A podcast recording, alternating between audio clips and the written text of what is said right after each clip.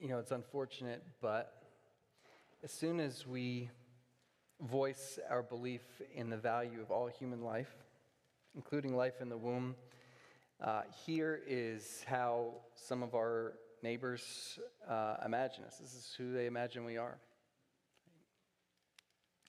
And maybe that's just not, uh, not just our, our neighbors who think that. Maybe that's some of you this morning, either watching online or here in our worship center. Maybe you think that.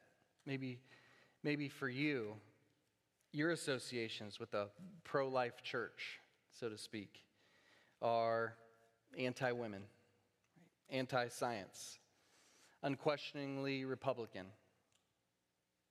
excusing misogyny. So you're like a, a pro life church? I've heard all I need to hear. Hang with us for a few minutes longer this morning. At the risk of upsetting categories, here at North Sub, it's actually because we're pro life that we condemn this. It's actually because we're pro life that we have affirmed and we now reaffirm on this MLK weekend that black lives do matter. It's because we're pro life that we train our church staff to report any suspected abuse to the authorities instead of protecting the accused or worrying about the reputation of the church. It's because we're pro life that we maintain a mandatory mask policy here on Sunday mornings. It's because we're pro life that we fight for the rights of women, ethnic minorities, LGBT people, all of whom have the utmost dignity and worth as image bearers of God. That's what it means for us to be pro life. And if you've been with us the last few years at least, none of what I just said is news to you. You've heard us say all that. But today, on this 2021 Sanctity of Human Life Sunday, we want to ask that you'll hear our case for why we're pro life when it comes to the unborn as well.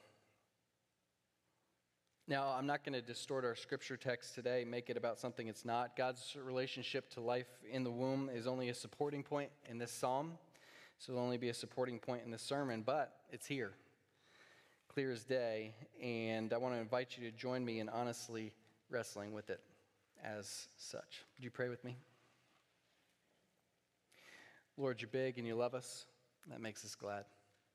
Now let the words that I say and let the thoughts we all think be pleasing in your sight. For Jesus' sake, amen. Most of us won't let someone in, like let them in, if we don't trust that it'll be safe to let that person in. If someone asks how you're doing, what do you say? Good, right? To, uh, to the vast majority of people, you say good. For most of us, if things aren't actually going well, there's only a small circle who will get the real answer to that question, at least in passing. And, and, even then, even if they do get the real answer, maybe we state it in general terms, state the struggle in general terms. Uh, it's just tough right now. The wife and I are just working through some stuff. Uh, there's just some challenges at work. So, if there's a small circle that we're willing to let in enough to tell them that things aren't going well, there's an even smaller circle who gets to hear the real explanation of exactly what's not going well. How do we determine who's safe enough to let into that innermost circle? Well, we test the waters, right? We show a little glimpse of vulnerability, a hint of admission of struggle, just to see how they handle it. Right? If they rush to lecture or give advice, or if they recoil, or if they turn around and take what we said and gossip it to others, lesson learned, won't open up to them again. Not safe. What about with God? Does he get the real you, or does he just get the curated version? Like when you journal, when you pray to him, does God get the Instagram filtered, retouched edition of what's in your heart? Or do you grant him access to the real you, the unfiltered you? When was the last time you let God in? There's a song in the Bible in which King David not only lets God in on the real King David, he actually serves those of us who struggle to let God in by providing substantial reasoning for why he finds God to be someone worth letting in. Would you turn with me to Psalm 139 if you haven't already? Psalm 139. We heard parts of it earlier in the service. If you turn there with me now, that's where we'll be spending our time this morning. Even on a quick scan of Psalm 139, you'll notice that almost every verse has some form of the word know or knowledge or a synonym thereof. Take a look at that. Uh, that's because this is a song written by Israel's King David about 1000 BC about how intimately God knows his people. So, just a little framework of it, just of some of the verses we already saw. He starts out in verses 1 through 6, David does, by saying, God, you know me so well. And in verses 7 through 12, he says, Actually, there's nowhere I could possibly escape from you. Literally nowhere.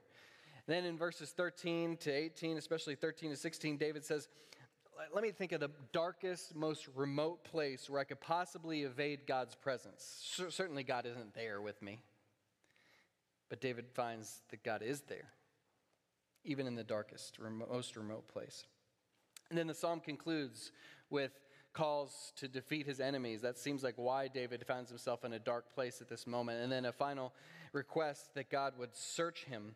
But I want to focus today on that middle section 13, 18, especially verses 13 through 16. Remember the flow of the song here. He's saying, You know me so well, there's nowhere I could escape from you. And actually, even in the darkest, most remote place, I can't escape you there. You're there with me. And do you see, if you're looking at the text, do you see in verses 13 to 16 what that darkest, most remote place is for David? His mother's womb. His mother's womb.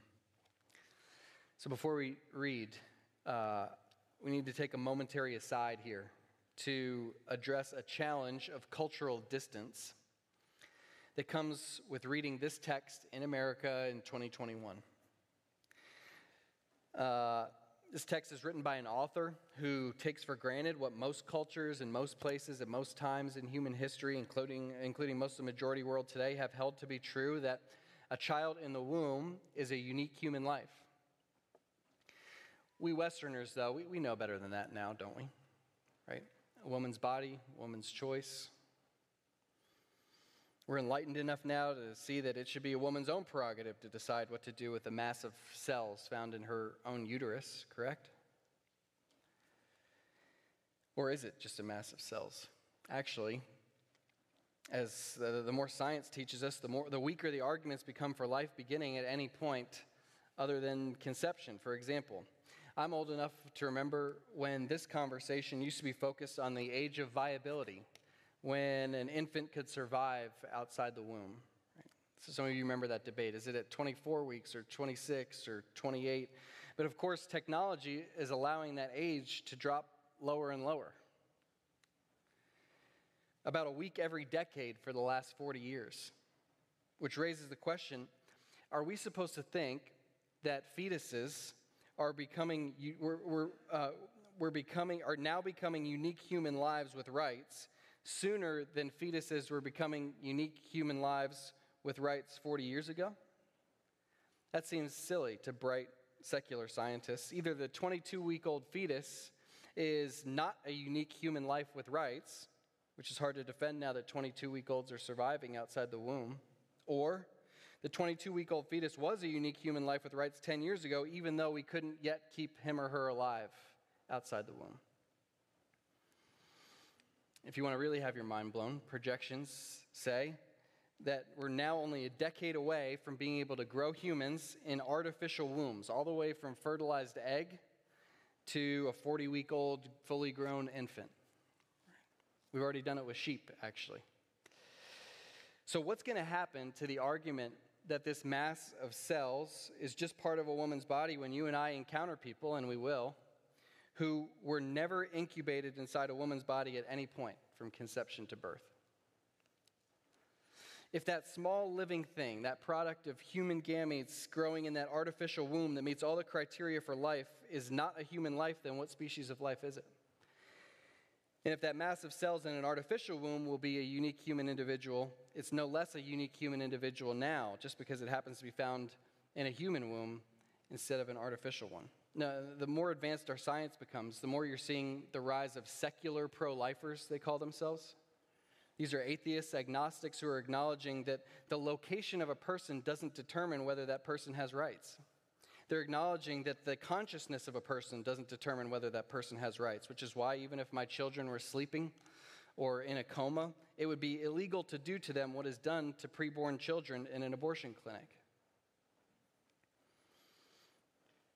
That's why we see honest, serious abortion advocates increasingly leaving behind the old arguments and increasingly willing to admit that the child in the womb is a unique human life a unique human life that they're willing to terminate, but a unique human life nonetheless. We've seen in the last couple years some of the intellectually consistent abortion advocates taking their arguments to their logical conclusion and saying, well, actually, we're in favor of being able to end the child's life if it's accidentally born alive as well after a failed abortion. It's arbitrary to say that that wouldn't be okay, while it would have been okay to end their life five minutes earlier while they were still in the womb we can say this about those folks at least they're being ethically, ethically consistent, right? They can see what's plain to see that there really isn't any good logical or moral reason to draw the line at 22 weeks, 28 weeks, the moment the child escapes the birth canal. What's the difference between a 22 week old fetus and a newborn baby on the delivery table besides the size and location of the human whose life is being snuffed out? we at North Sub find that we can't go there. Yes, because of what technology can now show us about what's happening in the life of even the smallest embryo, but even more so because of the passage that we're about to read talks about a God who intimately knows us, even from the time that we were unformed substance in our mother's wombs. Would you follow along with me as I read Psalm 139, verses 13 to 16? This is King David speaking. About 3,000 years ago. For you formed my inward parts, you knitted me together in my mother's womb. I praise you, for I am fearfully and wonderfully made. Wonderful are your works. My soul knows it very well. My frame was not hidden from you when I was being made in secret, intricately woven in the depths of the earth. Your eyes saw my unformed substance. and your book were written, every one of them, the days that were formed for me, when as yet there were none of them. This section of Psalm 139 reminds us of two important truths one, that God knew each of us in the womb, and two, that God had a purpose for each of us after our birth. First, that God knew us in the womb. You know, celebrities have small circles of people that they let in like most of us do, but have you noticed how celebrities' inner circles are disproportionately made up of childhood friends and family members? And here's the reason why many of them give uh, many of them give for why that is. Because they can't trust the people who only became their friends after they made it big. The person who jumped on the bandwagon when things are going well is prone to jump right off when things go south. Right? Safer to be with people who already demonstrated their love for you before you had done anything to earn that love. Those are the people that you can feel safe opening up to. So think about this. How safe would you feel with a God who waited to see if you were going to live a life worthy of love before he decided whether or not to love you? How eager would you be to open up to the sort of God who swooped in after you were born? took a look at what sort of person you were becoming by your own choices, and then scrambled to make the best plan he could from whatever you gave him to work with. How safe would that feel? If that was the sort of God he was, how would we ever be confident that vulnerably opening up to him wouldn't be met with condemnation for not living lives that are more worthy of his love? Fortunately, that's not the sort of God he is. Rather, He's the sort of God who set his attention and affection on us before we ever had a chance to do anything to earn his attention and affection. Take a look at it, verse 13. You knitted me together in my mother's womb. David says, even in the womb, even in the darkest, loneliest place that he can imagine, he wasn't hidden from God. He says, Not only uh, was I not hidden from you, you were specifically paying attention to me as you crafted me in there. That's what seems to be meant by the phrase fearfully and wonderfully made in verse 14. The picture is one of personal attention. Craftsmanship, as indicated in verbs like form, knit together, and intricately woven elsewhere in this stanza. Picture that with me for a moment uh, while we watch this animation of a baby being formed in the womb. If you, you may have watched one of these before, but as you're watching this, just picture what's going on here. That this is how you and I got our start. And while this development was taking place, there was a God standing over us, watching over us, and intricately caring for us, knitting, our, knitting us together. The God of the universe. He wasn't rushing around hurried. He wasn't busy with other things, thinking he'd get around to us once we were born. He was there, knitting us together. I'm giving him freckles. Oh, oh, oh she's going to love this mop of hair. This one's going to have fun, crooked pinkies. That's me. But I'm speaking as though God is only knitting us together outwardly. That's good. You can take that down. Actually, this passage shows us that uh, he showed that level of care for both the external and the internal components of who we are. Of course, there's the outward. My frame in verse 15 suggests bone structure. Knitting together suggests manipulating matter. But then there's also the inward. I'm thinking about verse 13, where he says, You formed my inward parts. Literally in Hebrew, that's you formed my kidneys, uh, which is an odd thing to hear him say uh, and focus on. But that's uh, the NIV translates it my inmost being because in Hebrew thought the kidneys represented that place that's the seat of the emotions and affections. Right? So look at a few other examples of where kidneys get mentioned just in the Psalms. Uh, I bless the Lord who gives me counsel. In the night also, my kidneys instruct me, literally, in Psalm 16, 7. Prove me, O Lord, and try me. Test my heart and my kidneys. Psalm 26, 2. When my soul was embittered, when I was pricked in my kidneys. Psalm 73, 21. You can tell from all of these that none of these are speaking literally of the organ that we call the kidney. Rather, it's speaking figuratively as, of the kidneys as a place where our emotions and our affections are, uh, where they find their control center inside of us. And so here, in our psalm, Psalm 139, it's a figurative use of the word. David's talking about God forming him not only as a physical being, but also as an emotional being with a personality and with desires. That's the inward formation that God engaged in when he was making you and me. And how early does that forming and knitting begin? Maybe at 20 weeks uh, after conception? No. Verse 16, this goes back to when we were, quote, unformed substance. That God gave a frame to, verse 15.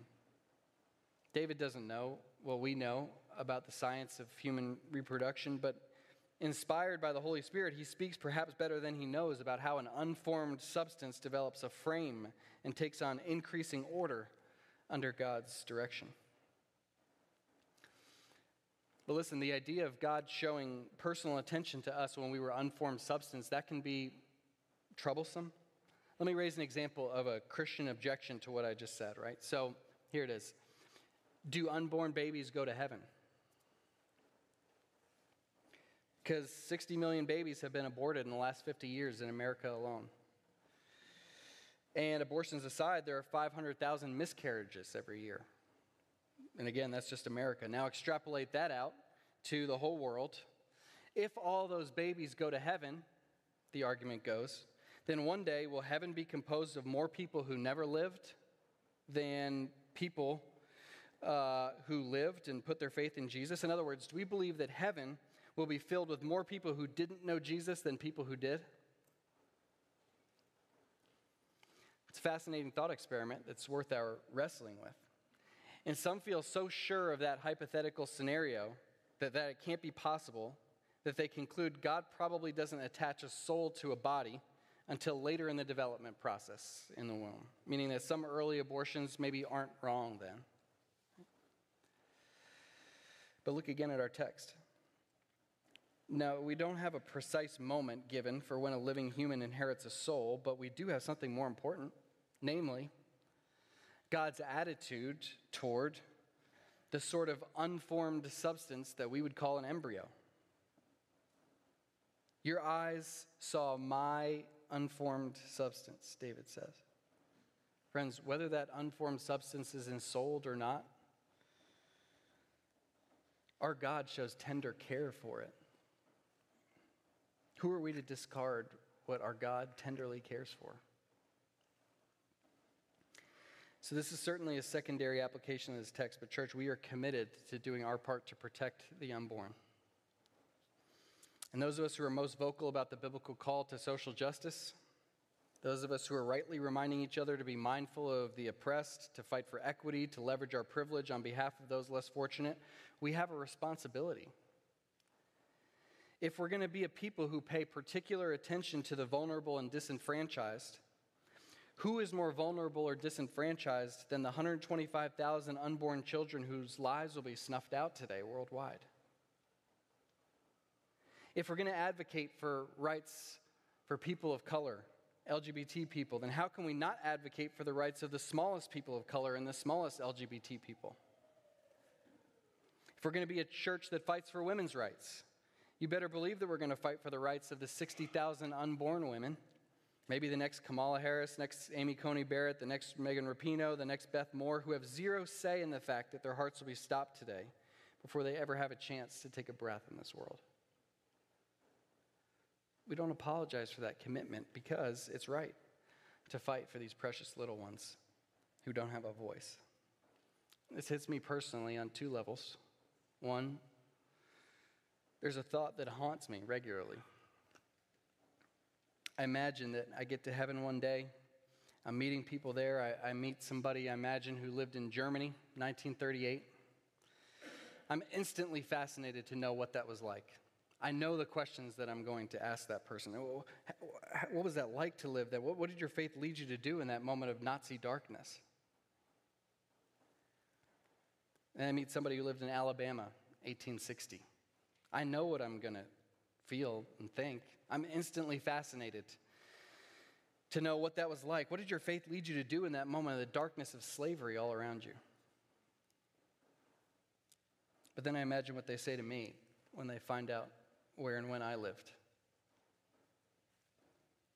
You lived during the era of legal abortion in America? What did you do? What was it like? Tell me what you did about it. I want to have an answer. And I want to have more of an answer than every four years I voted pro life. But that's acting as though this is just theoretical. There's another level to this discussion, and that's that none of us, myself included, are above this.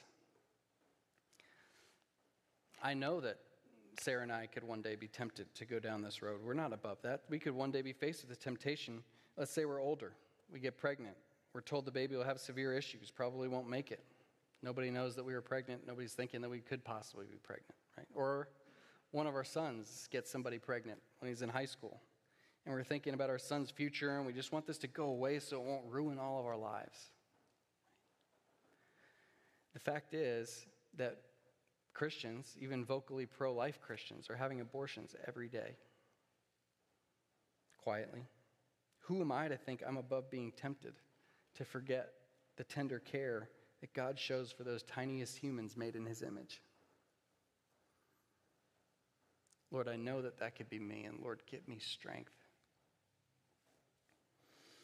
Let's remember, though, how this section of the text about the unborn serves David's purpose in the psalm as a whole, right? If God were not attentive to us in our mother's wombs, we'd have no basis to trust him, no good reason to believe that he wouldn't one day withdraw his love once we were born and inevitably did something unlovely. But because God is the sort of God who painstakingly knit us together with joy before we ever chose right or wrong, then God is exactly the sort of God before whom we can bare our souls the good, the bad, the ugly, knowing that we'll be met with tenderness and compassion because his tenderness and compassion were never given to us in the first place on the basis of any good we had done.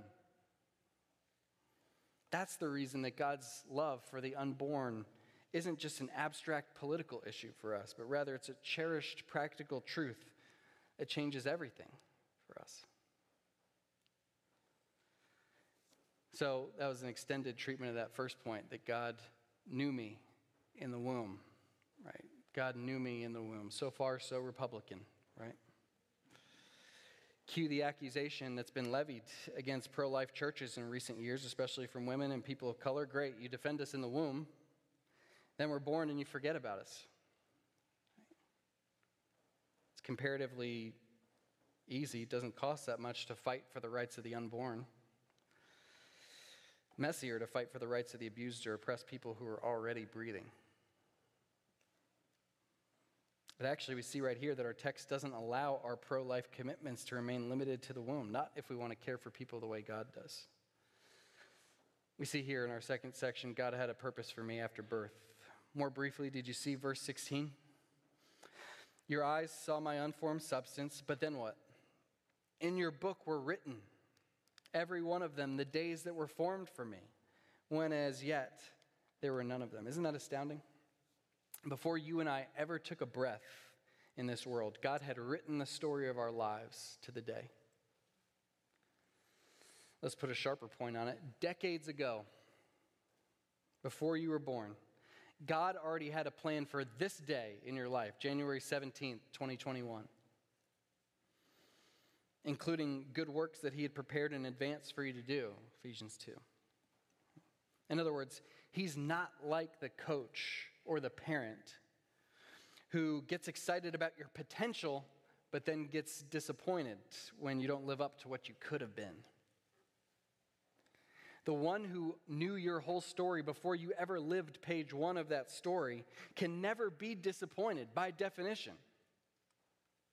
In order to be disappointed, you have to be surprised by how things go. You have to have not known in advance how it would turn out. Your life is playing out exactly how God knew it would the triumphs, the failures, he knew them all before you ever took a breath, yet he chose to set his affection on you anyway. And he has a purpose for you. Not a plan B purpose, not a plan C purpose that he has scrambled to fudge together as he watched you blow opportunities to live out his plan A for your life. No, he has a purpose for you that he already had in writing, according to these verses, before you ever came screaming from the birth canal. In your book were written, every one of them, the days that were formed for me, when as yet there were none of them.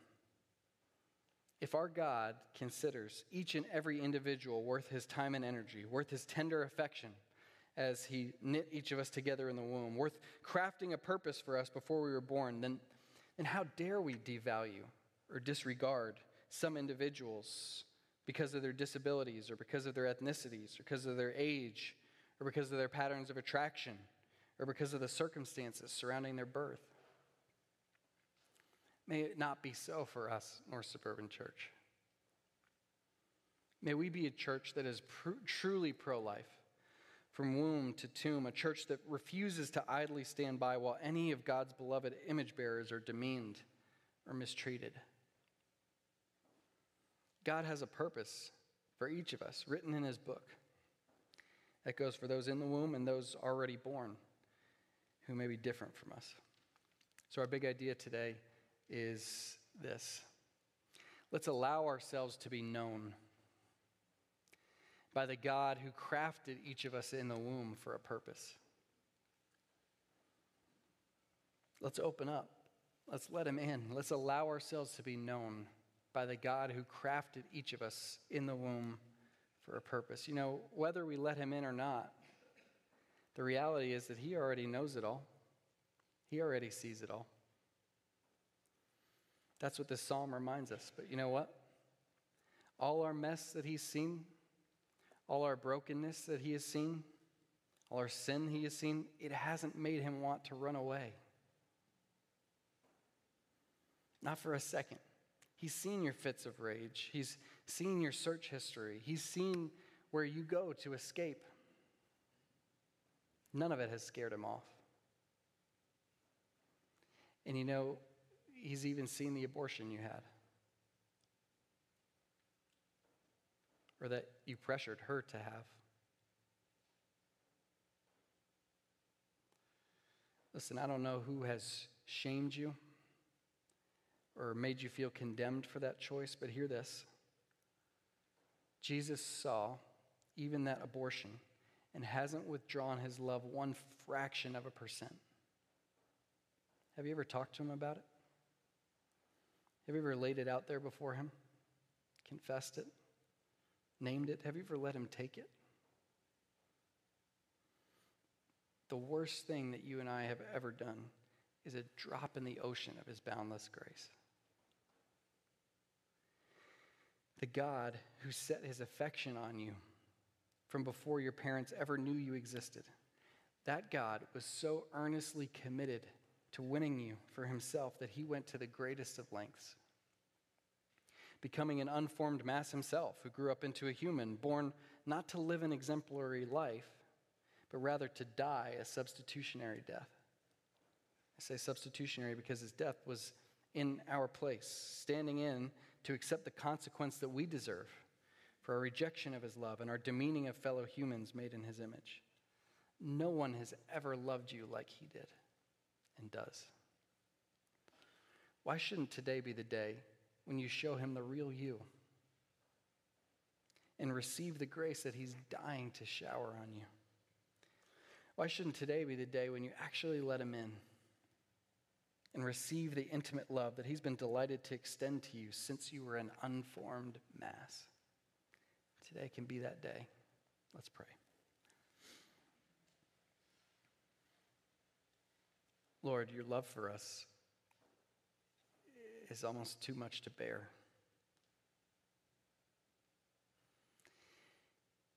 That you would set your affection on us when we were just unformed mass. What better uses of your time could you have had? But then, even more astoundingly, that you didn't abandon us when we rejected you and spit in your face time and time again, when we treated your fellow image bearers as though they weren't worthy of the love that you showed us. We were your enemies, yet you loved us enough to follow through on your eternal affection for us and die in our place so that we could live forever with you. Lord, we're overwhelmed by that.